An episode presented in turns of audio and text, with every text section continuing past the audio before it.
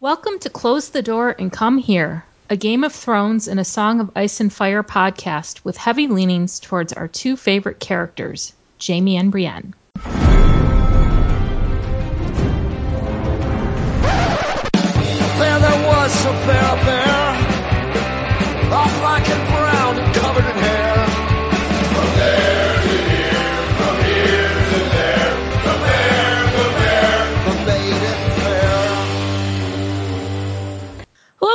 Everyone.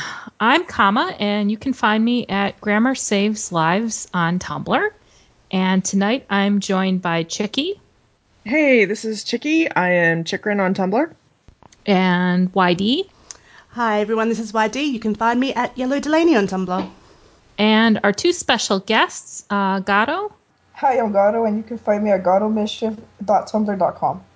and Jess. Hi, this is Jess, and I'm Joyous Follies on Tumblr. Okay, so the episode we'll be discussing is Game of Thrones Season 5, Episode 8, Hardhome.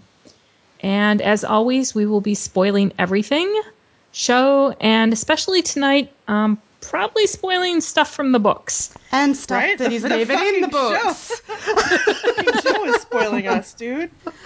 Um, and although I don't know if it will come up, uh, we may or may not have discussion on rape, and we'll certainly have discussion on violence. So if those are triggers for you, uh, you may want to check out now. Also, trigger warning for zombies. Yeah, yeah. If that's a problem, this is definitely you should just stop watching the Just show. Just stop now. Just stop watching completely. Give it up. Okay, so tonight what we're going to do is group the scenes, um, and let's go to King's Landing first. Um, Cersei has been stripped of her finery and is clad in some sort of homespun thing, and she's in a cell. And um, in a succession of scenes, she's visited by, I believe the character's name is Septa Unella. Yeah. who holds a ladle of water in front of her, and she keeps demanding that Cersei confess um, before she she can drink. And um, Cersei keeps refusing. She tries to bribe the Septa, and then when that doesn't work, she promises revenge. Not working.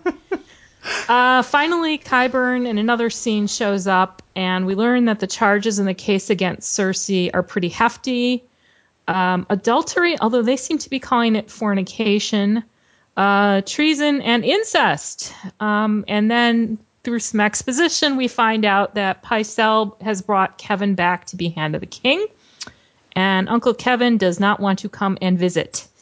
Uh, she asks about Tommen, and we learn that Tommen has basically, I guess, had some sort of a I don't know. He Breakdown. shut himself into his rooms. He's not eating, won't come out. So that's great.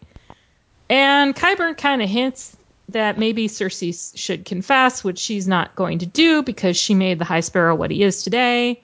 There's an ominous mention of Qyburn's work continuing. Um, and then in the last tiny little scene, um, Unella basically, when Cersei won't confess, just spills the water on the floor. And the minute she's left alone in the cell, Cersei drops to her knees and starts lapping it up literally from the floor. Oh man, I've got to say that Lena is knocking it out of the park with this material. I just, I was absolutely blown away by the way she was handling it, and I, I really can't wait to see how she handles the walk. Like when she, as you were saying, Com, in the last scene where she just falls to the floor to drink the spilled water, you could just feel the desperation coming off her in waves. She's doing such a fantastic job. Well, and it's so book Cersei. That's that's Yeah, what's kind of fun about it. She, you know, it, it's that thing where she she tries to manipulate and, and tries to rise above for a minute, and then it's like she Mm-hmm. can't resist, and suddenly she's threatening Unella again. I know. I, I loved how she she was can't play the game. I love how she was vacillating between I'm gonna tear you limb from limb to I can make you rich if you let me go. Like it's so as you say, like it's so Cersei. I mean, if you think about it, this is a woman who's only ever had two weapons in her arsenal, and that is her family name, the Lannister name, her status, and also I guess sex or her looks. And now we're kind of seeing what she's like with either without either tool at her disposal, and it's it's riveting and it's really kind of sad to watch. I mean, God, she she's doing such a such a good job. I love really it. I like- love seeing her like that. oh, I'm sorry. Oh no, go ahead. Oh no, I was just gonna say it's finally it's a breath of fresh air to finally see, you know, Cersei getting what's coming to her. You know, karma's coming around. I read someone online saying, "Man, if only they'd put her in a cell with Margaery." Oh my, god. They Imagine do that. say that hell is other people. yeah. so I were really you guys? the Were you guys? Go ahead. Sorry, Oh. Tom. I was just gonna say I really love the actress playing Septa Unella. I mean, she's got like I think a total of two lines, one of which she says over and over again, and they're like basically like two words. And she's really good. She mm. looks, She's got presence. Yeah. Mm-hmm. Yeah. Yep, she's Yeah, the she head really bitch in does. charge. Um, I was just gonna say, were you guys sitting there in the Qyburn scene waiting for her to give him instructions to write to Jaime? I was Yeah. so Dude, disappointed. Yes. I was like yelling three times at my TV. like, I love you three times. I was like, What's has going she? Have they already sent Jaime a letter? Because you know she does check in with Qyburn and ask, "Oh, have we had any word from Jaime?" And I wasn't sure whether that was just a generic, "Oh, have we heard from Jaime?" or "Hey, has he responded to the many letters that you've sent him on my behalf?" I mean, I feel like if they were setting up a letter, they would have been more explicit about it. But maybe I'm wrong. I don't know. I Maybe- get, I get uh, a feeling we're not going to see one. I don't know. You I guys? mean, no, I get a feeling we're not going to either. I think maybe Yeah. they don't place the same amount of emphasis on it as we do. Well, they didn't. I mean, she didn't even know what the charges were against her. So, I mean, if she Early decides days. to go with the champion bit, it doesn't even sound like she's even gotten to that point of even thinking this out or that that's been suggested as a possibility that she could have like a trial Yeah. by combat and that so Yeah. maybe it'll come up. Yeah. There's a lot that's really unclear. I mean, clearly some time is passing. If Kevan is already back in the capital by the time that Qyburn talks to her, I mean, even by show standards, that would have to take a couple of weeks. I right would because think. he's returned to know. Casterly Rock, hasn't he? Well, yeah, I mean, he'd have to get the message and then get there. Return, yeah. So yeah, I don't, I don't know, I don't know. It's hard to tell exactly what's going on, especially with the charges. need there were some changes in wording. Yeah, we do need timelines. Could you just time Oh code this, please, from now on? Actually, I'm going to say one more thing, and it's sort of uh, coming off the back of what we were saying about how well characterized Cersei has been in this scene, how, how much book Cersei she is. I love how she admonishes Qyburn for not telling her that this would blow up in her face. Like, what does Qyburn say? Um, belief is so often the death of reason, I think he says. And she says, Oh, I wish you'd said it sooner. Like, why didn't you tell me this would happen? and then turn it around on him like if it's his fault. oh, God. She probably does think it's other people's fault. I'm sure she does. I'm sure she does. Okay, anything else? no, I we Okay. We're gonna go across the narrow sea to Meereen. Um, basically, we open up. Danny has Jorah and Tyrion in front of her in the throne room, and she doesn't want to listen to anything Jorah has to say, but she's kind of interested in what Tyrion is bringing to the table. And he tells he, he presents his resume of uh, credentials of killing Lannisters, and there's a bunch of stuff back and forth. You're hired. Yeah. Basically, he points out that she doesn't know much about Westeros. And when she asks for advice, he says, Don't kill Jorah, but you can't have him by your side anymore. And she banishes him.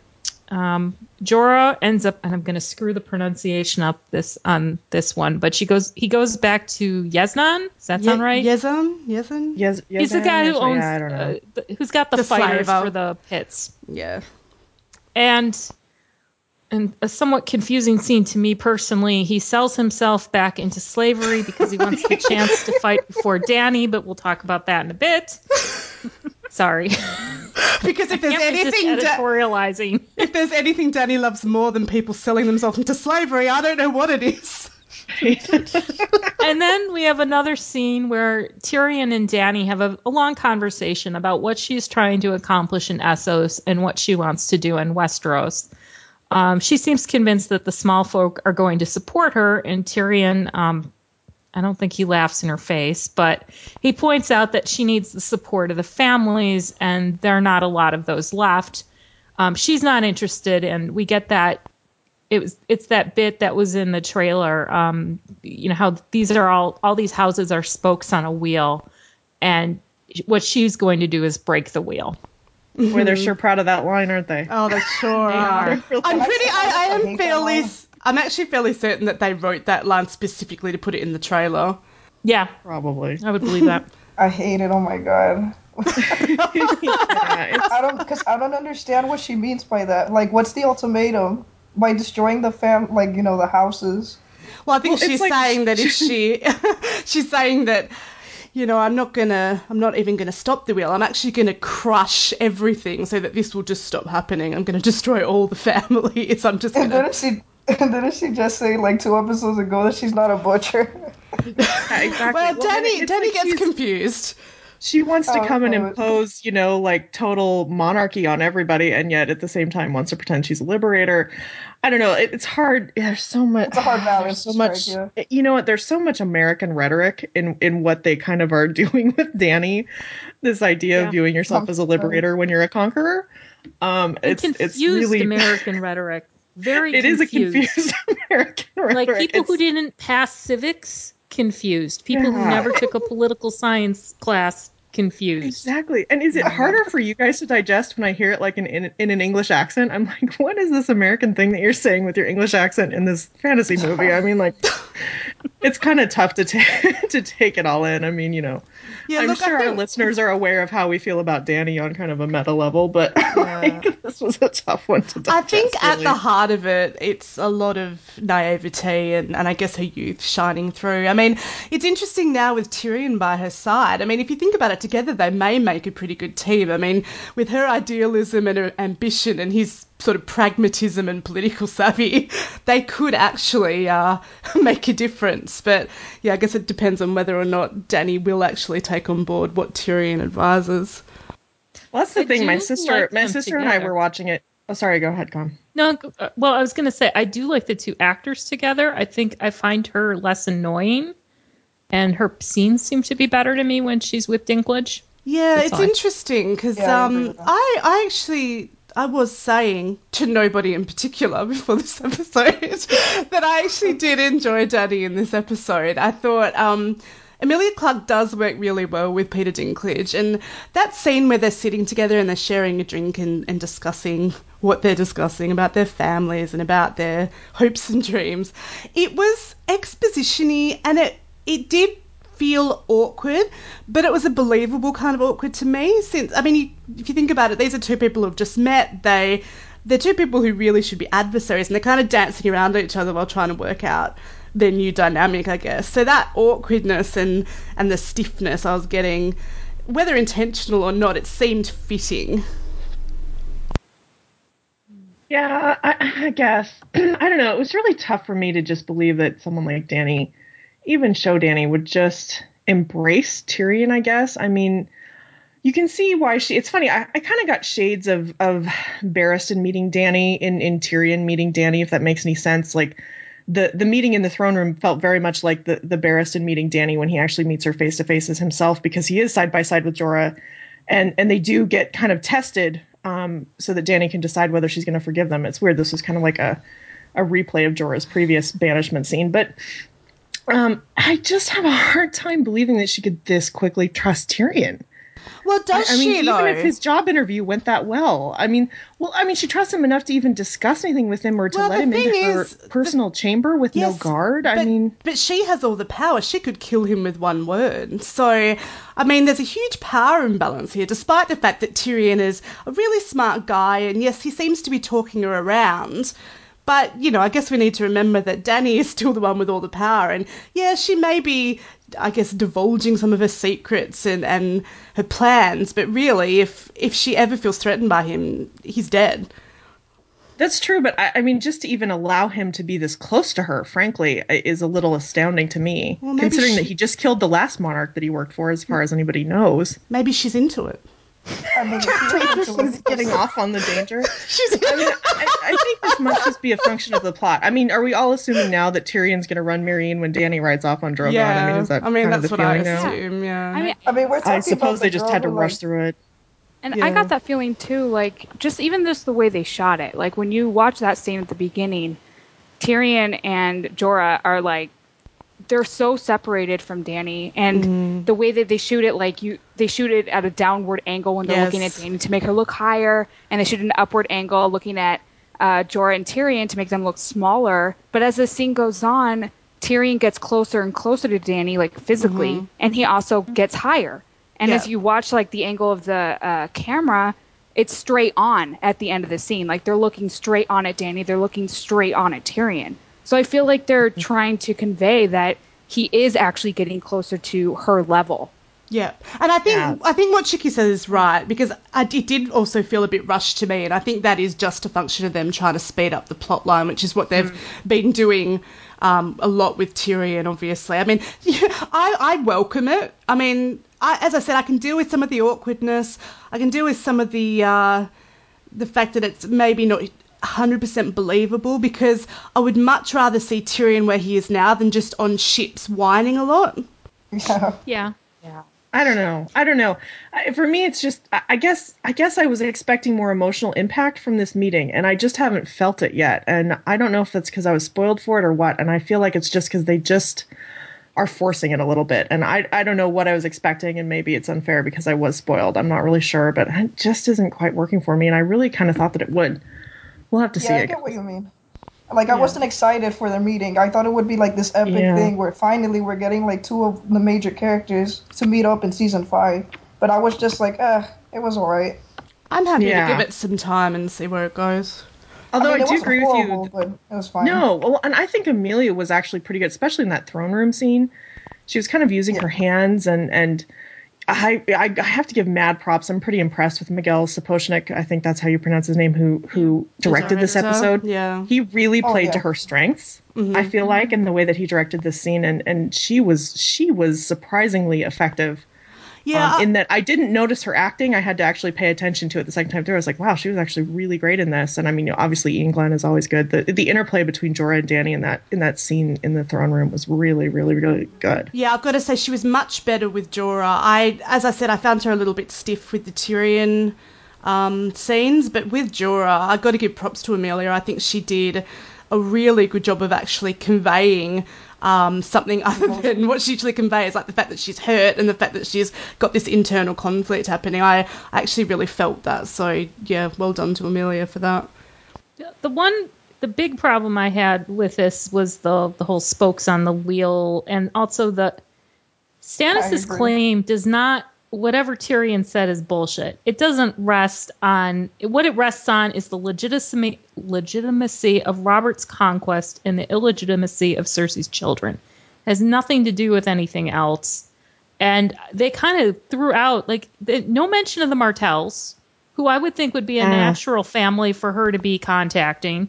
Uh, yeah. Well, just from we know from the what we know from the books, you would think that they would mention the Martells. Well, they've already brought up we we have this whole plot in Dorne. I would think mm-hmm. that that would come up with, hey, you know, your in-laws or cousins or whatever you want to call it. You know, these might be people you'd want to be talking to as a possibility.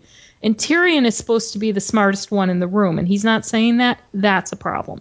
Well, I thought But that's, where they were going when they brought up Jaime. I was like, oh, they're going to segue mm-hmm. into the Martells here, and it just never happened. It didn't happen. Yeah. So that was a little strange.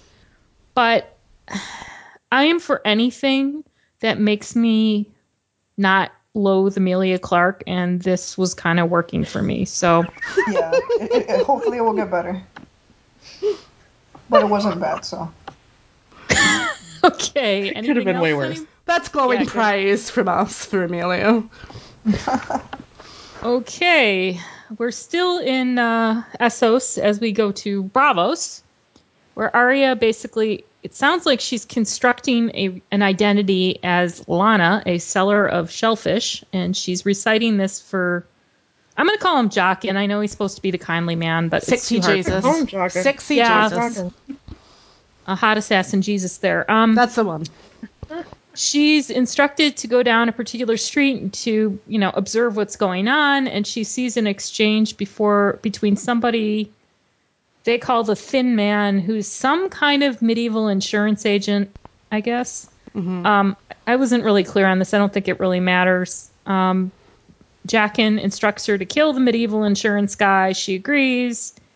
Uh, the waif doesn't think she's ready for this and then there's this ambiguous thing how Jaqen doesn't think it's important either way to the red or to the many faced god.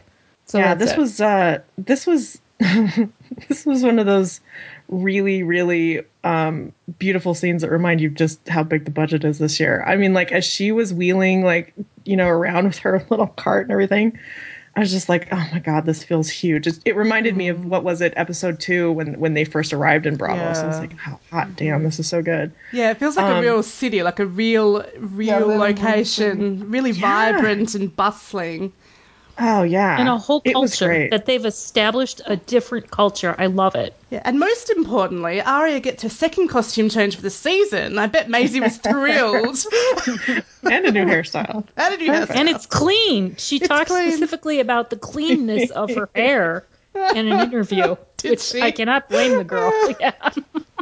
My hair moves and it's I don't, clean. I don't smell anymore. yeah so i was just uh, it's so funny as she was like going to to scope out the insurance dude i was expecting her to to lay eyes on Meryn Trant and and mace tyrell i was a little surprised that didn't happen this episode but i assume it's coming next episode Yeah, it's I don't know. interesting because we discussed previously how we thought that, that perhaps they would skip the whole cat of the canal thing and and go straight to her first kill being Meryn Trant, but apparently they're doing the the insurance guy first. i have a feeling that she's gonna abandon maybe one for the other that might You be think? You where think she runs into two trouble two murders would be too much in one scene? I don't know. I don't know. I mean, the biggest crime in this scene to me was how she poured that vinegar all over those oysters. So oh god! yeah. I actually had such a craving for oysters after watching this episode. They looked really good. They did look They good. did. I'm Oh like, my oh my god, god, thought I was she the has one. samples too. I know. I was like, is she going to charge him for that oyster? the things I worry about. The only quibble, and I suppose it's small, but it's like one of those things where it's like, dudes, why don't you just make throw the book readers a little bone and just call her Cat? What would have been so hard with that? What is the they had a show's cat. They had a cat as as she was saying Lanna of the Canals They or did, whatever. yeah, a cat jumped on screen. It's like they were Yeah. giving it a nod.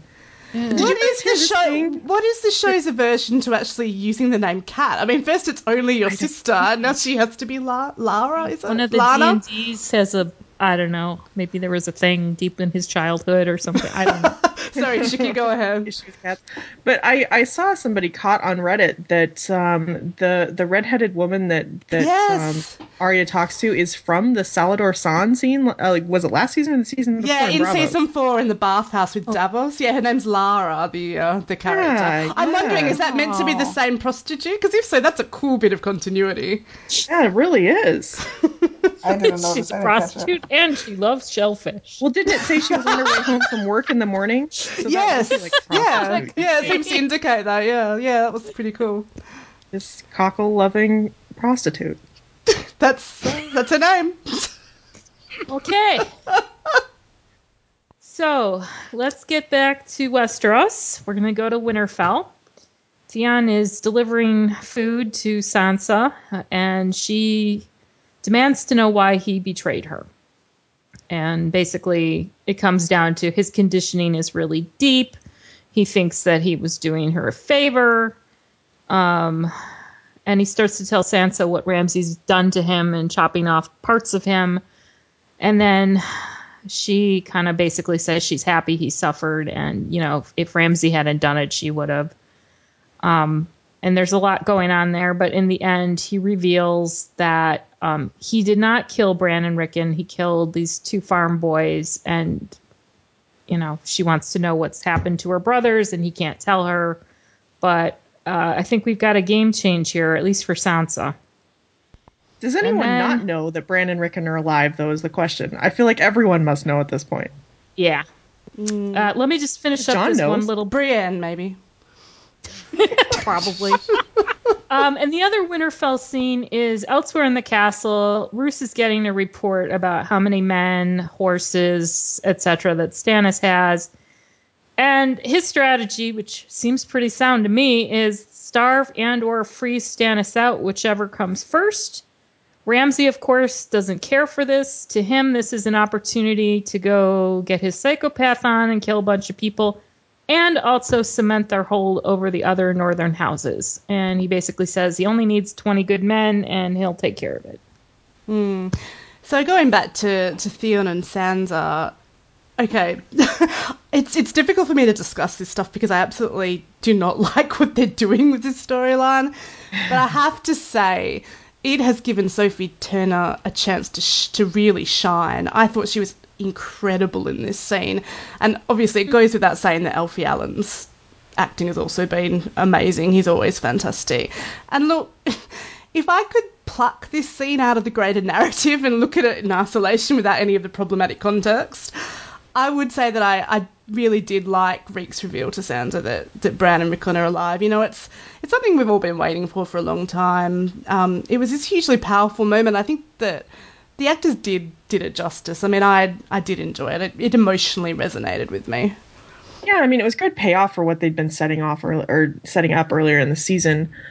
Um, and uh, you know, I agree with you. It, there was a lot of power to the scene. I mean, it, it is tough to digest any of this just in context, and and I, you know, I continue to just struggle with how much of this I feel is framed to be about Theon, and I, I felt that again here. But you know, there w- there was a really great moment, and I agree. I mean, both Alfie and and Sophie are are doing amazing work. Uh, Pretty much everybody in this whole Winterfell thing. The only thing holding it together is that the talent is so amazing that you, you Yeah. are willing to watch it. I mean, Yeah. basically. Yeah. And um, it, it was a really powerful moment. And you know, I I listened to the after. I don't know what are they calling those in inside Inside the Inside episode. episode. episode.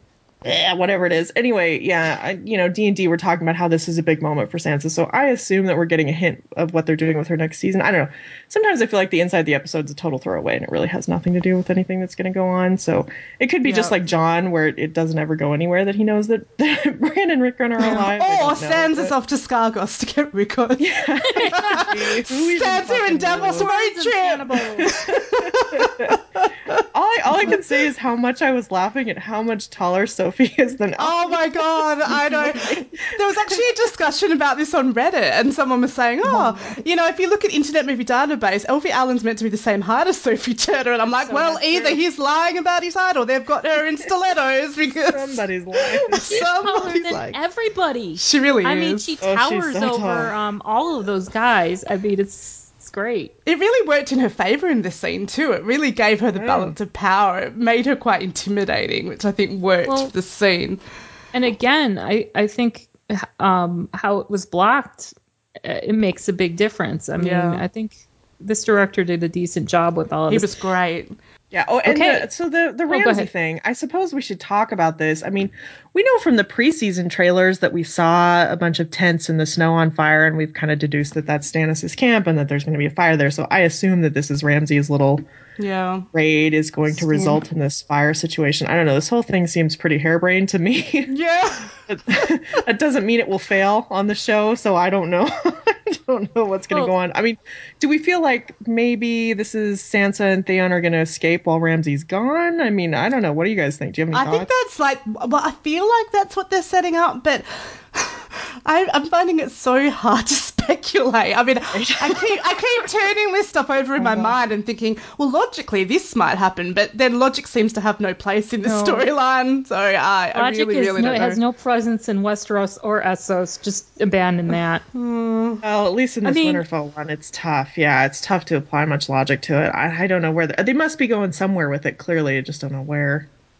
I get the feeling that Roose just keeps hoping that on one of these stupid ass expositions that Ramsay go off that the kid's gonna get killed and then he can just go back to his nice quiet uh, people who are terrified of him and you know Well, his wanna more kill- logical strategy, maybe. yeah. that is the more intelligent thing to I do. mean, Wait it like, out. yeah, wait it out. You know, these guys are gonna die, and you'll be fine. You know, Yes, we all want good things for Roose.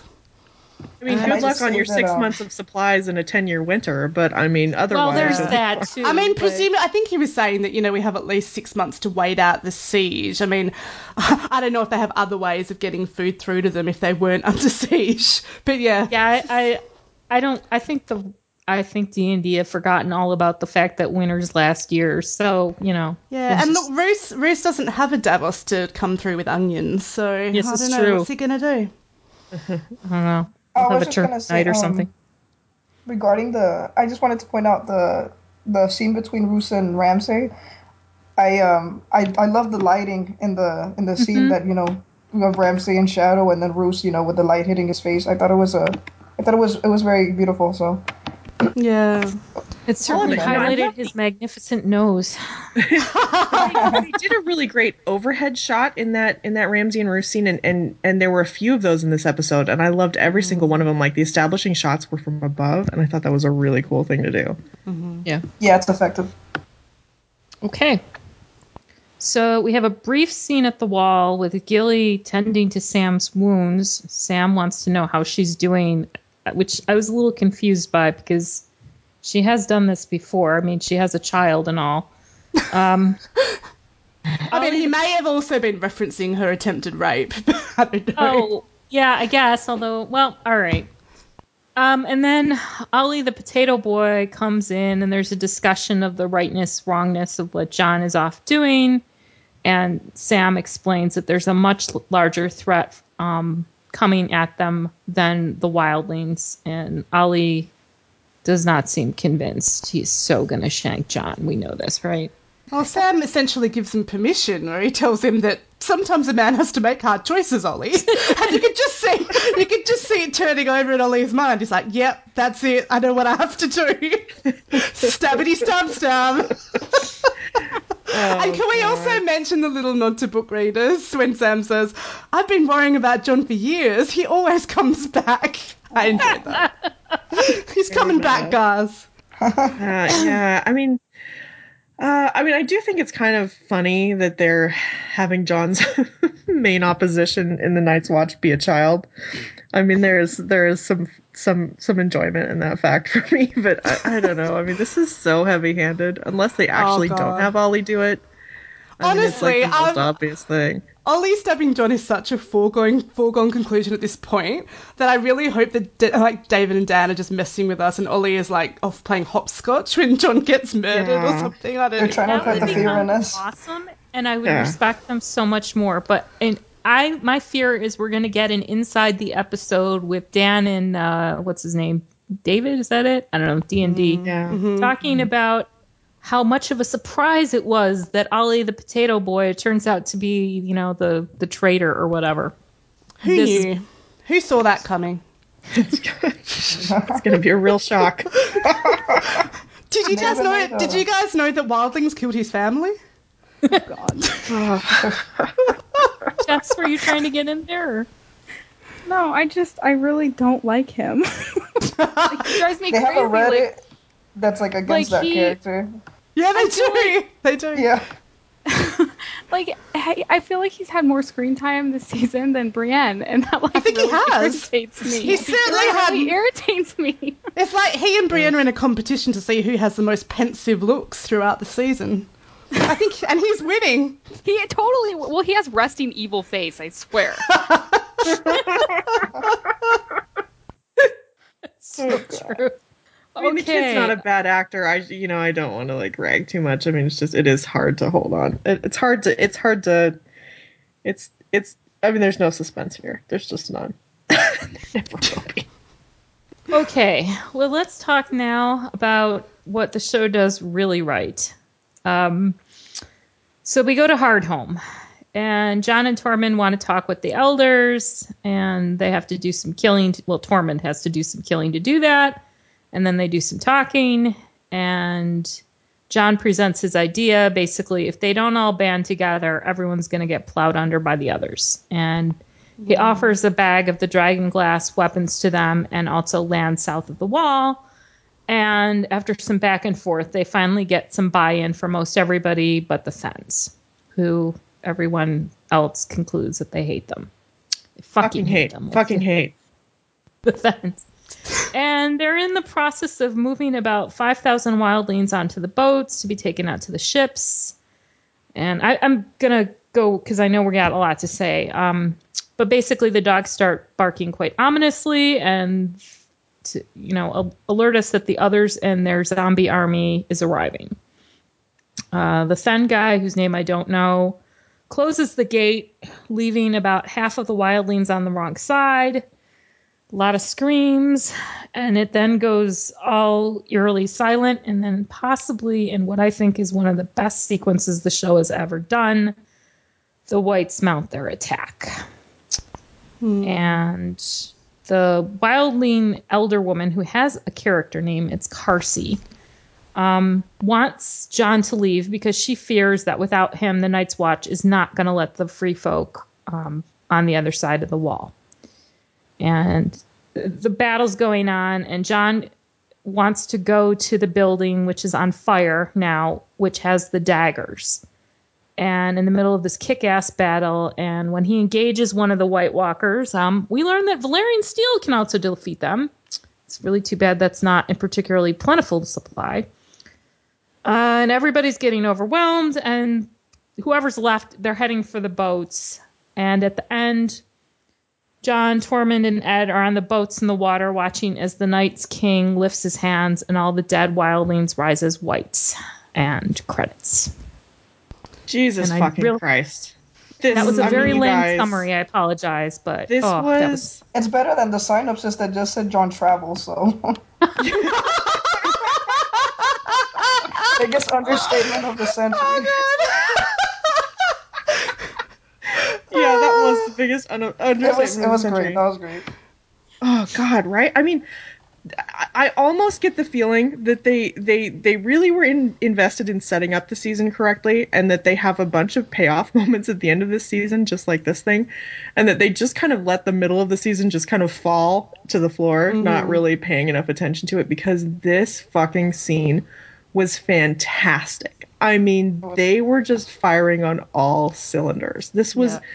Really and it wasn't just that it was a really big moment of payoff it was that it, there was some fantastic fucking storytelling going on here yeah.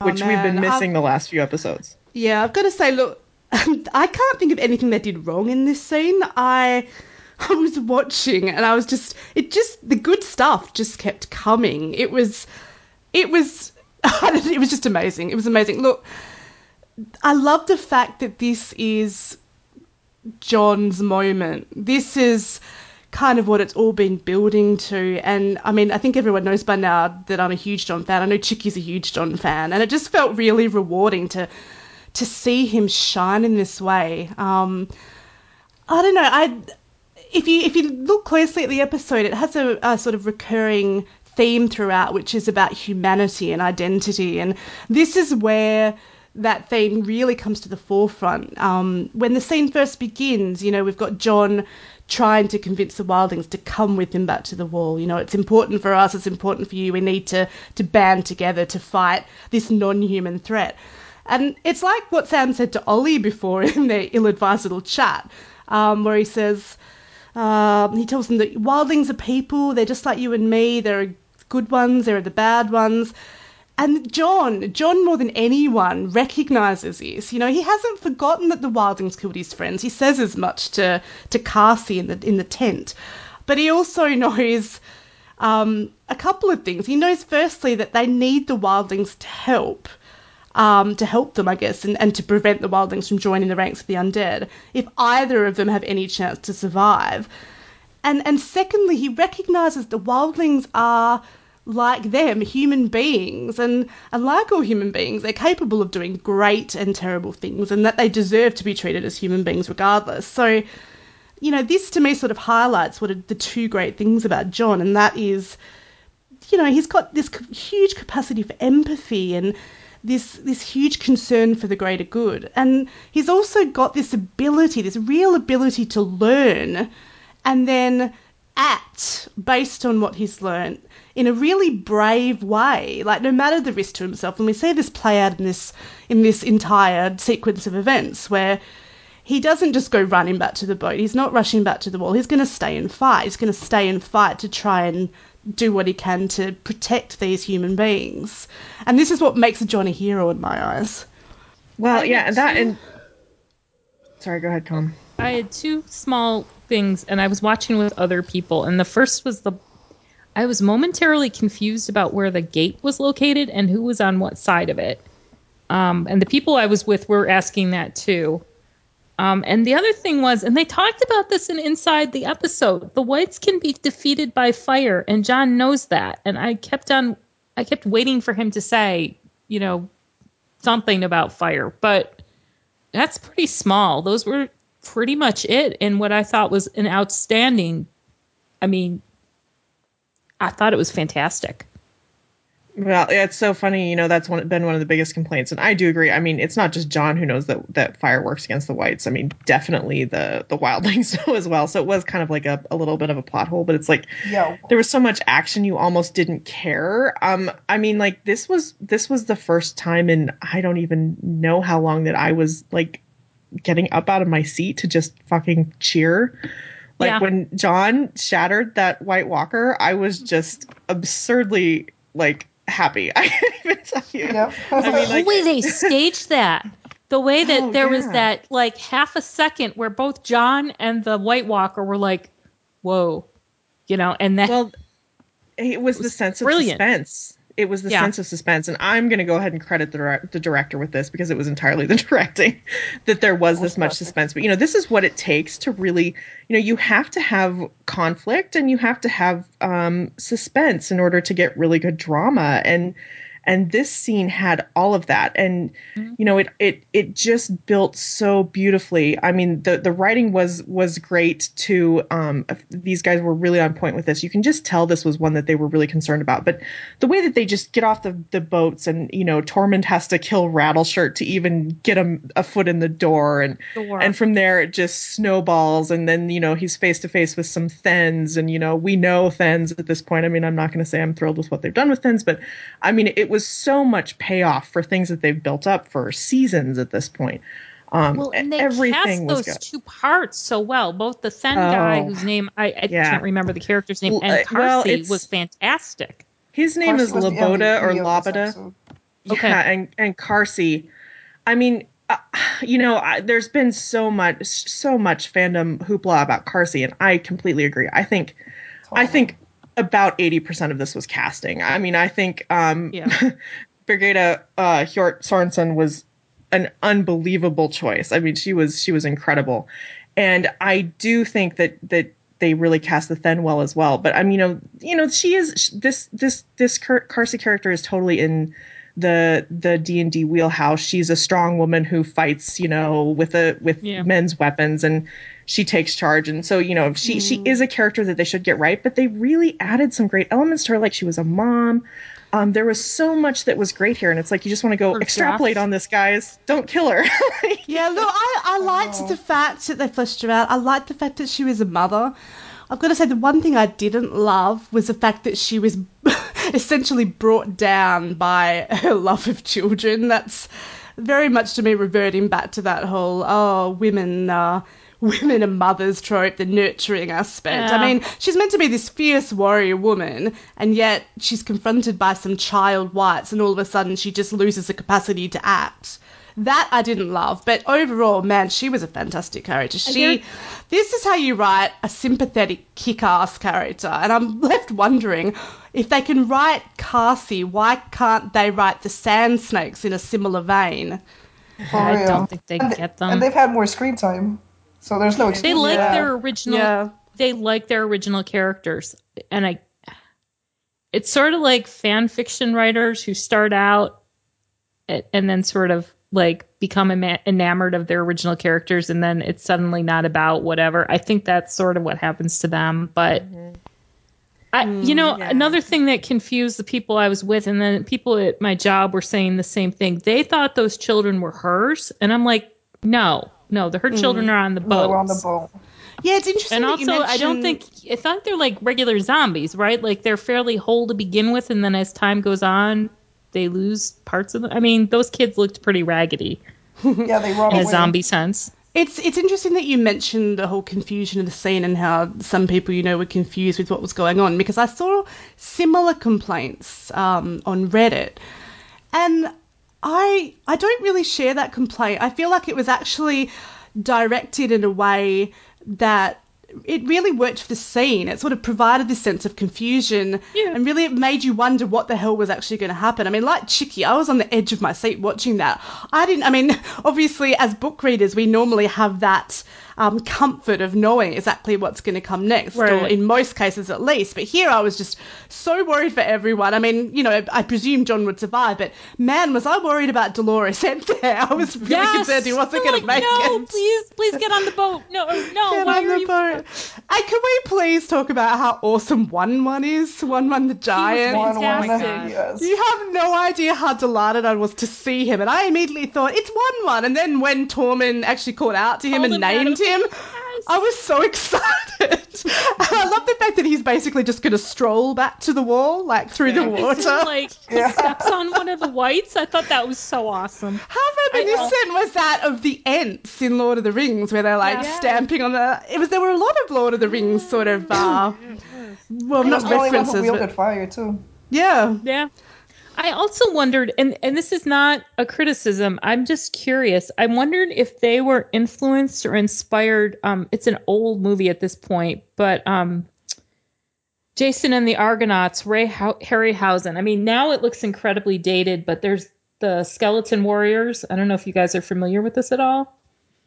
Oh, yeah, yeah. year. But I, I kind of wondered if they kind of took a riff, you know, they kind of like had seen that and were kind of inspired by it because it made me think of it. But this is like taking what was very is now very simplistic and then you know amping it up to the nth degree in a really impressive way. There was I'm gonna say there was was, just- a lot of Jason and the Argonauts criticism of um of 4x10 last year, the 10th episode when they had Mm-hmm. those skeletons that killed Jojen.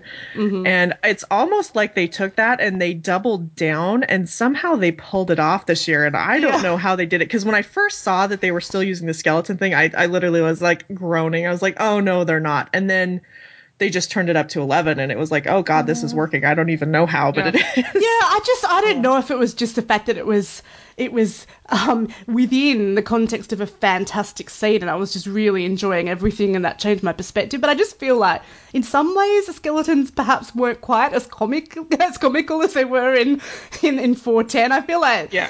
you know they had them sort was of 'cause they dancing weren't- around oh. and stabbing Jojen like in this really No, I mean- unnatural kind of way. I don't know. They Yeah, were it's like part of a their much mistakes. larger arsenal. I think Yeah. that was partly it. It wasn't just them. It was the whites. It was the others. It was Yeah. the confusion of the battle. It was just, and they used sound really, really. Mm. Oh my God, And the scoring music. was brilliant. It was It was it really- was amazing. Okay, people Yeah, I've gotta think say, we hate there the show. this was fantastic. Okay, I've got to. Can we just give props to who is the who is the music guy again? Isn't it Armin Ramen or Arjun? Jiwari- Something like that. Yeah, yeah, he is um, he is amazing. Uh, everything was on point with the sounds. There's that moment where the dogs start barking and the mist rises, and you can hear this low level background hum, like it's it sound it's like a ticking noise. It sounds like a timer. Mm-hmm. Mm-hmm. Like hearing that along with the screaming of the wildlings outside the gate, it was so incredibly foreboding. Mm-hmm. Um, and then the screams just stop, and there's just complete silence, but for the And they wind, and you it. know bad shit's about to happen. they held and the it. they the didn't resort fell. to the dun dun Yeah. dun. No, they held it. It was a beautiful Yeah. moment. I jumped. Oh God, I knew it was coming when they the guy was peering through the whatever the hole. And, like, I knew it was coming, but I still jumped, man. the last couple of minutes of the episode two, um, you know, they've got that whole stare down happening between Jon and the Night's King, and um, they sort of cut between close ups of their faces and those long landscape shots showing, you know, all this huge army, terrifying army of the undead. And then the Night's King just kind of lifts his arms and, you know, oh. it exponentially increases the size of his army. And then you can hear the music and all the background noise. It just starts to fade until all you can hear is is the wind, and you can you can hear the waves lapping, and that's it. And then you just see Jon and his men sailing away while they're kind of looking at the devastation left behind. It was just incredible. Yeah, and the You know what, credits it as well. wasn't- They didn't put any music. Which thought it was, was very very a good effective. choice. Yeah. It wasn't silent in my house at the end because my sister came over at the last minute and we were both screaming dead things in the water. That was the one slight hold up for a book fan here is because in the books when we hear descriptions of of, of Hardhome from Cotter Yeah. Pike, he, he sends a message and he says, What is it? Dead things He sends. I think. Does he send things three letters? Deaths, and like Yeah. they each are progressively worse until they yeah, Yeah. dead things in the water, dead things in the woods, dead or things in the it is. wood, dead things in the water. Yeah, and so it was like I was like, oh man, why? But for some reason, the water stopped these zombies, which was you know whatever. But it made for a Did really it? powerful. Did it stop them, or were they doing what they normally do and leave some survivors to go off and tell? I mean, they left a lot of survivors. I was kind of reminded of early, early, like original Doctor Who, where the Daleks, like back black and white Doctor Who, where the Daleks would be defeated by like stairs, like a staircase. I, that was what I instantly thought of, and then I got swept back in, thank God. But and I Just the, to- the hooded guy in the boat, I kept It's waiting. cold hands. It's cold hands. I kept A waiting to find were out that that was a white. Ha ha! I got It's you. It's cold all. hands, guys. It's Benjamin. Benjamin. It's Benjamin. Always Benjamin. hot Uncle Benjamin? Not so hot anymore. How dare you? But yeah, the visual effects in this in the entire scene was also amazing. I love the Night's Yeah. King makeup. I know they showed him in season four, but like Yeah. if you compare Oh, yeah. like how he looked like in season four and now, they really stepped up their game. It doesn't look that- cheesy. I love the look. I love that shot that panned up to the four White Walkers, the four Walkers Oh, of the yeah. apocalypse. Apocalypse, yeah. it was just really it's cinematically stunning. And and what really struck me also was that shot of Jon um, just after he's killed the White Walker and the Night's King is looking down on him, and you've got Jon just there, almost by himself. Is on his hands and knees in the ice alone. It's such a classic, like loner hero shot. Like that's the guy. That's the guy who's going to save us. Like, is this Azor Ahai? Oh, and oh, you know what else was interesting is someone on Reddit pointed out that, and I'm not sure, I couldn't confirm this, but someone on Reddit suggested that it was the Lord of Light theme music playing faintly in the background during that scene with John. I don't know. That would be fantastic if it was. idea. Music, but Yeah. okay. Yeah, I'm not sure. I didn't get a chance to check it out. I'm not really Oh, good with those audio cues, so I'm willing to believe it. We need Cray. And that's yeah. Yeah. that uh, part where like they're throwing them when um, they hurtle themselves off the cliff. That was that was awesome. I was See, so that was something at that could have been comical too, but my god, Yeah. that was so well done. I think part of that was the performances, the look of utter horror on the actors who just all brought everything they had to this. Mm. Because this could have mm. gone, this could have gone very ridiculous, and it didn't. They just, they kicked ass. Yeah. So, Yeah, yeah, so well, many that's moments it. had the potential to be so cheesy, but thank God, like You could have been pulled out of this so easily, and you, As we I, were me, I with just really never was. Yeah, as we were with the scene in 410, but no, really, just everything worked. Everything worked. You know what was interesting to me about the episode as a whole? Because what they did is they essentially cut it in half. They devoted about half an hour to the the stuff that we're used to, you know, the whole politics stuff and all that sort of stuff. And then they devoted about half an hour to the stuff at Hardhome. And to me, the show's two halves seemed almost like two different shows. You know, it was almost this jarring contrast between the story that we know, you know, the, the whole various players in the Game of Thrones parrying for position, and then the story that we've really barely had a hint of, and that is, I mean, arguably the far more important story, which is the threat of the others. And yeah, it was just really well done. And as I said, it felt almost jarring, and that that sort of worked as a sort of um, a startling reminder, I guess, that there's something else out there. You know, there's something bigger than this whole Game of Thrones, and it's something that has until now, I guess, um, been really disconnected from the main storyline. So it was interesting to see them in one episode, and I'm I'm really looking forward to seeing how now this threat of the White Walkers, which is certainly more imminent now, how that's going to be folded back into the long-standing narrative. Like, how is it going to Yeah. work with the other characters? I well, wonder what I appreciated about it was this is something that the show has earned because if there's Yeah. anything that I feel they've done well, it is to keep this threat present for the viewer, the threat of Yeah. the others. And mm-hmm. I think it all paid off in spades here. I mean, like they earned every moment of this, and this is something I hope that they take away is that you know when you plant seeds, you know early on, and you and you and you keep them subtle and and you keep them present, things like this do pay off. You don't have to, you know, Ollie Potato Boy make it really obvious what's going to happen mm-hmm. because Right. it seems like as much as you know that this has been kept a present danger, you get the feeling that a lot of viewers didn't understand just how great and terrible this threat was. I think those of us who are book readers have a- an inkling knowing a little bit about the long night. But I mean, even still, I was just odd odd in the way that one is terrified by by the the strength and the power of the threat. And i think that's an amazing thing to be able to inspire in someone like a book reader who's incredibly jaded like i am. And um yeah. Well i mean i'll just be honest but I, th- I, I think- really have to give them props because this is one of the things that they have always done well. So I'm not even shocked that they did this well. This is one thing that they've always managed to do for me, and that is keep Mm. this story going well. How how much of our enjoyment of this scene do you think is based on the fact that we just didn't know what was going to happen, that we didn't know really how it was going to play out in Right? most aspects? I mean, Yeah. I mean, I kind of like it. I kind of like being unsullied, guys. Yeah, I mean, this, you if know, this is even- the payoff, I mean, even I with what we know of Hardhome, we don't know that this has happened precisely. I mean, we just know that Cotter Pike went and tried to get um, the wildlings to come. We know that there's clearly some presence of the others Mm-hmm. or whites, but we have no idea what's going on. And so, yeah, it, it was a surprise. And I mean, it may be that it may be that the the shock is good. I don't know. I've never watched the show and not really known at Mm-hmm. all what was going to happen, and, and so this was a new moment. I was spoiled for um, Blackwater, but I still felt. I mean, I knew what the plot was, and I still that really resonated with me.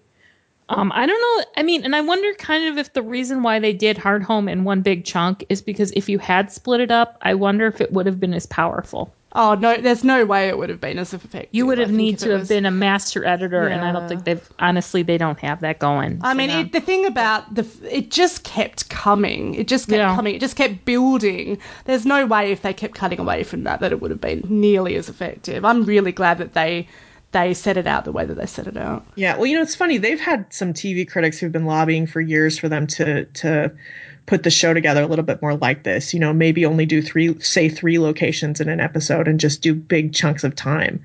And um, you know, they've had their two bottle episodes, which were Blackwater and Castle Black, and and you know, I think Castle Black was maybe not quite as resounding success. I thought it was Yeah. great, but um, this Yeah. this is an example of, of how this kind of kind of uh, it's not it's not a bottle episode, but it's almost like a mini bottle episode within an episode. And certainly this is not a bottle episode in the sense of saving any money, that's for sure. But I think this is an example of how that kind of storytelling could really work for the show. And I kind of wonder if maybe they will explore this a little more, especially going into next season, because this seems to have been a resounding hit. I mean, you know, book readers, show watchers, everybody was nuts about this episode that I've talked yeah. to. Mm.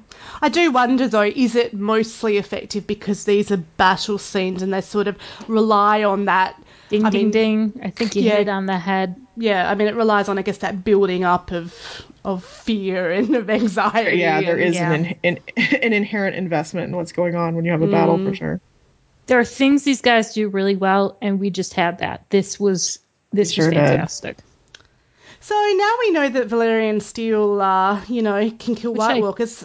Aren't we all really glad that Brienne has her very own Valyrian Steel sword? I saw that Tumblr post and I was dying. I'm like, oh, thank God. And she's in You the know, there's north too. there's several of them around. I mean, you know, we, we know about we, we know about Oathkeeper. We know about Widow's Wail. I know House Tarly has Heart, Heartsbane, and I know there are I- several others. I don't but I know just, where Widow's. I hope Widow's Wail, Yeah, Wail is not Widow's with Wail? Tommen in his uh, breakdown in his room, room. Yeah. Look, has someone tried to offer him a basket of kittens to break Yes, him see, out? that's of the important thing. Poor Caps will save you. Poor Tommen. Well, and somewhere out there is Bright War or Bright Roar. There's a few, yeah. Yeah, why didn't Tyrion find that when he was in Valyria? Come on now. Yeah, I mean, he could have found that and Benjen. I mean, there are a few things there that he could have found. Anyway. Could have Gerion Lannister. skeleton, little sweater. I love the idea of Gerion Lannister, Lannister just kind of walking around Valyria with his uh, sword, just, you know, so lonely. I once saw a theory that I think actually I may have that there's a tavern somewhere where Brynden. I think actually no, I said this. There's a tavern somewhere where Brynden, Bla- uh, Bla- the Blackfish, uh, Gerion, and, and Hot Uncle Benjamin are all hanging out. You know, pounding back the ale. That's a party I Waiting want to it be. That's a party I want to be involved in. Um. So, anything else? I, I, I mean, what else is there to say? I think we. It was awesome. I think yeah. I think we got it down pat. Well, My only complaint about this episode is that there was no J and B, and there was no J or B.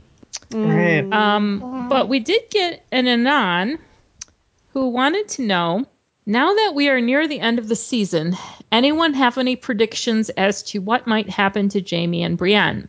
How do you think their storylines will play out by the end of this season? Look, there's an easy answer to that, and that is on top of a table with Jaime on top of Brienne. Oh God. Yeah. I mean. It's Is this so- a fictional show that you want to exist, or is That's the fictional show that exists in my head, comma. This is this is the group fanfic we're all This writing. is, that's the one. Though I, I, don't know. I'll- I mean, there's there's not going to be a reunion this season, guys. no, there's no. no I think it's safe to say. yeah. as, as I talked about a little bit beforehand, it's so hard to speculate. I mean, I was having to think about this earlier. Though I, I'm really torn about Brienne's storyline. I think there's a possibility that she may not even make it to Sansa. that She might be intercepted before she can reach her, potentially by Stannis. I mean, I don't know. After all the setup, I feel like there has to be a confrontation with Stannis this season for Brienne. I mean, I guess it could happen early next season. But yeah, I mean, no matter whether Brienne participates in Sansa's escape or not, I kind of feel like her fate is tied to Stannis this season. I would just be Yeah. thrilled if she would get out of that. Um, well, it's not a hotel room, but the inn. Just get her out away from that window, and okay, at least she moved a little. she does. She goes out and, and stands around and stares at Winterfell too. Yeah, she does. Sometimes she stretches her legs. I mean, you know, I, I think, yeah, I, I have a feeling. I don't know. I do have a feeling Brienne's going to be derailed, but I don't know what that will amount to or where she'll end up afterward. I don't think she's going to die. I still am seeing this No, don't ridiculous speculation No, from she's fandom at large, and it's just like, no. No. If, if anyone's But- safe, Brienne's safe. Yeah, But she. I don't see a The- and the- reunion. Not no, this the season. Jaime No. storyline. the Jaime storyline is really a huge question mark at this point. I mean, next week we're probably going to get some big answers. I would assume. Um, I don't know. You know, maybe Doran will send Jaime north, make him take the black or something. I mean, you know, who knows? It, it- they could come up with some way to to send him to the wall, get him north somewhere that What they I'm could possibly run into one another. is do you i mean you know how we were just we had that cersei scene earlier and we're discussing you know whether or not she sent a letter and how we want to send the letter i just wonder i mean i'm not entirely convinced we're even going to have jaime's rejection of cersei this season Yeah, like it just there was there was this interview um, earlier this year with Jessica Henwick, who plays Nymeria Sand, um, and she said that she initially met Nikolaj and that they were walking together on the set of a large ship. Now, I mean, that could just be the ship that Jaime travelled to Dorne on. I mean, but I wondered if it could indicate that Jaime and Nymeria are travelling together somewhere later this season. I mean, could they be on their way back to King's Landing? I mean, we all know in the books there's, you know, Later whole this small season counts. all of two episodes. Well, so- that's it. I mean, there's just not a huge amount of time for Jaime to get anywhere. And we know that he's still in Dorne next episode. Um, so Yeah, yeah, I I mean, I don't know. I don't know. Go ahead, go. Oh no, I was just gonna say, and I don't think he's making an appearance for episode ten because according to IMDb, he's his name is not on there.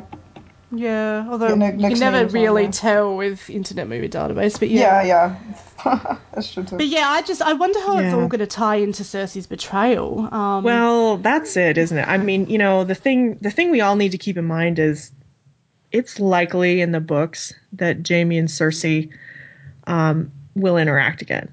And I think we need to keep in mind that the show may be doing that. And you know, we just don't know we don't have a clue what's going to go on. Um, you know, so I, I think we need to you know, if Jaime if Jaime is on a boat at the end of the season, we really don't know where he's going to be going, and I, I think maybe tempering those expectations a little bit would be a good thing.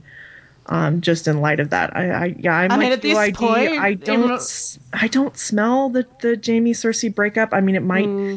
It might, it might be something crazy like the necklace idea next episode. But I mean, we're Like, we're running out of real out estate That this whoops, season. she was wrong, or she they Yeah. never sent her a necklace or whatever, and he yeah. puts it together. But Yeah, I mean, I, I think uh, it could go a lot of ways. You know what I mean? I mean, I think I if mean, they I- were interested in having Jaime and Brienne together and getting something going with them this season, they'd be together. And I don't think that we'd have the- this separation. oh, there's no way. I, there's no. I never thought there would be a reunion after I saw the episode synopses, and I, I still don't think there'll be a reunion. There's just no time. Location wise, they are far too far apart. Um, yeah, I don't know. I mean, I start wondering, talking about Jaime and Cersei meeting again, if maybe they he and he is returning to King's Landing at some point, and that's where he realizes the extent of Cersei's betrayal. I mean. I don't know. It's it's near impossible for me to speculate the way that the season's been written. Anything could really happen, like you said. Yeah, it, it really is, and I, I'm, I'm like you. I mean, I, he could be on his way back to King's Landing, and if he is, he's probably not leaving this season. Um, we're Yeah. probably talking about well into season six before we see any movement there. Maybe. I mean, it, it's hard to know. We'll, we'll know. We'll know in a few days. I imagine. I imagine by the end of episode nine, we'll have a good idea of what's going to go on with Yeah. him. So hang in there. Um, no, I don't think you're going to see anything in season five. Maybe season six. Yeah, I, I concur. All right. Um, I guess YD. Um, do we have any thank yous? We do have some thank yous. Um, we'll start with uh, one by Godo. Godo, you sent in something. Oh yeah. she has to be here for it. She's here for it. I love it. Um, so Goddo says, I feel like I should get Goddo to read this out. okay. I want She to says, provoke discussion. awesome chick called Goddo sent this in. now that we've gotten deeper into the magical aspects of Game of Thrones with this past episode, would now be the right time to introduce Lady Stoneheart. That is, if she will ever be on the show at all.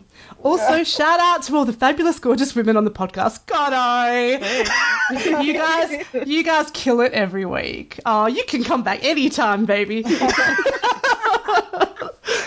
yeah, so did you want to? Did you guys want to discuss the Stoneheart thing? Yeah, You may well, as well. Fandom, fandom. There's been a resurgence of of uh, of uh, Yeah, Stoneheart believe. I was, expectation I in was fandom. on that like everyone keeps talking about it. So Well, you know Well, what's most funny? of this is attributed to the fact that they have titled episode 10 Mother's, Mother's Mercy. mercy. Mother's yeah. Mercy, Mother apostrophe S Mercy. Um, and Yeah. uh, one of Catelyn's titles that is listed only in the appendix of Feast is Yeah. Mother Mercy. And I have never seen so much discussion about the placement Yeah. of an apostrophe in my life. no, me It's like, wait, wait, it's singular. It's singular. They're talking about Lady Stoneheart.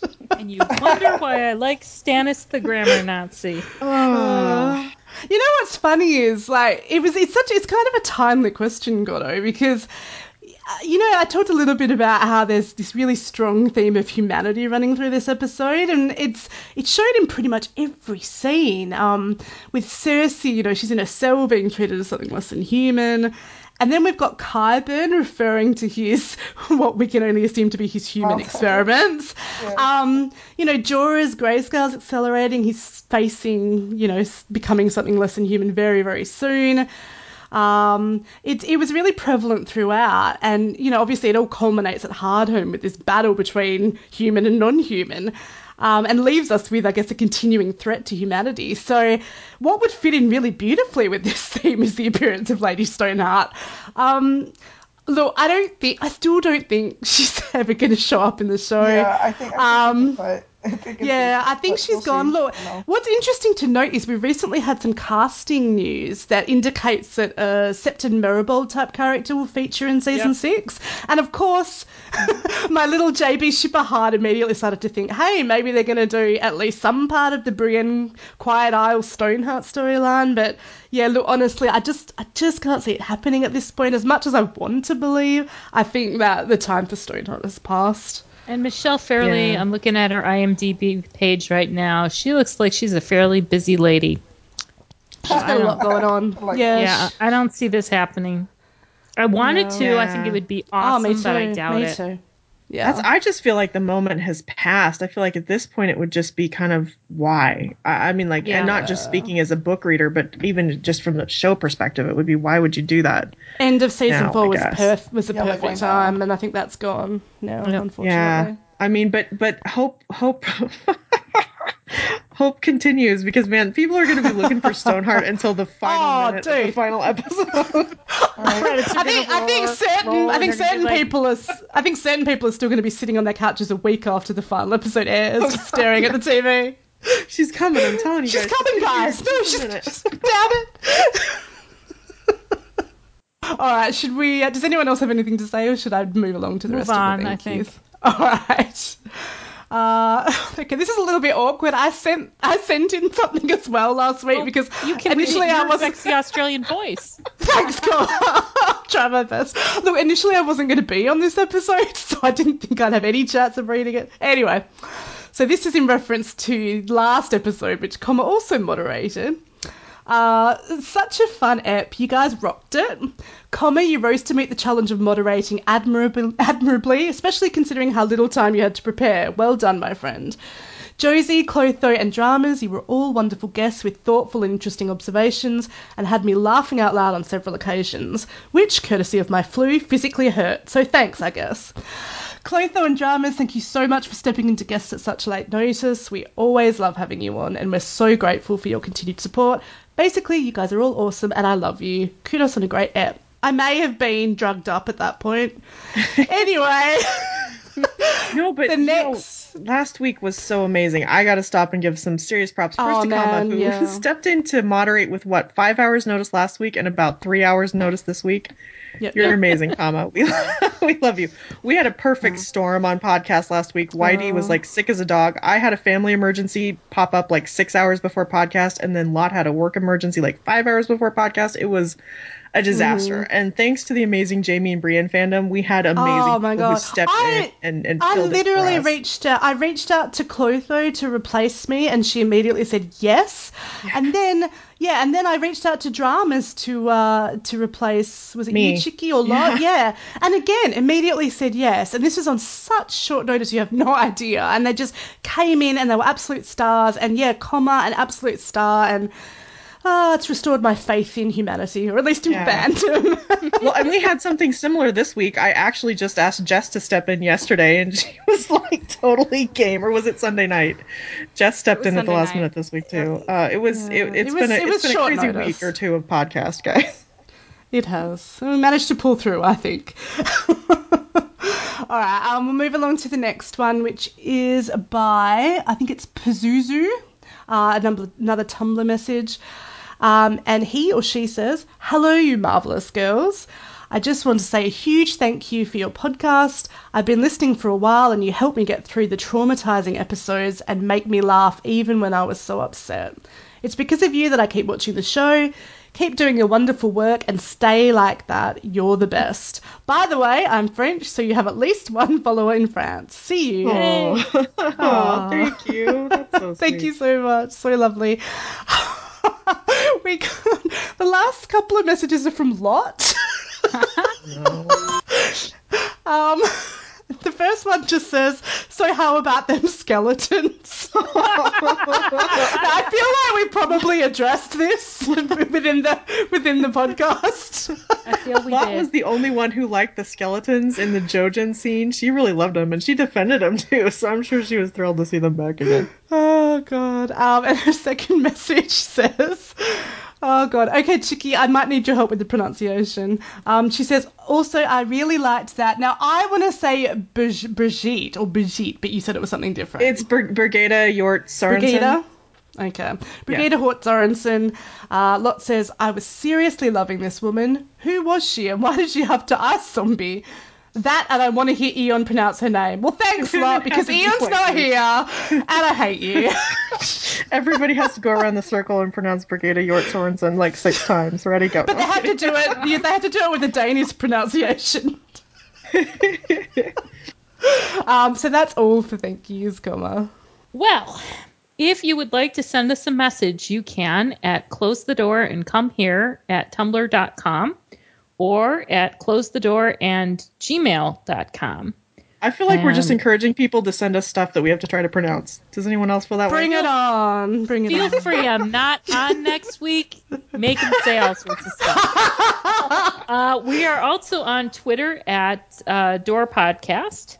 Please like and review us on iTunes. Uh, that really helps new listeners find the podcast. And lastly, consider supporting us on Patreon. And you can do that by going to patreon.com backslash close the door. And thank you to all of the people who are already Patreon supporters. Um, thanks to our wonderful panel of guests. And I think that's it. So thanks, everyone. It was so much fun. It was Thank fun. It was a Thanks, guys. Bye, everybody. Bye, everyone. Bye. Bye.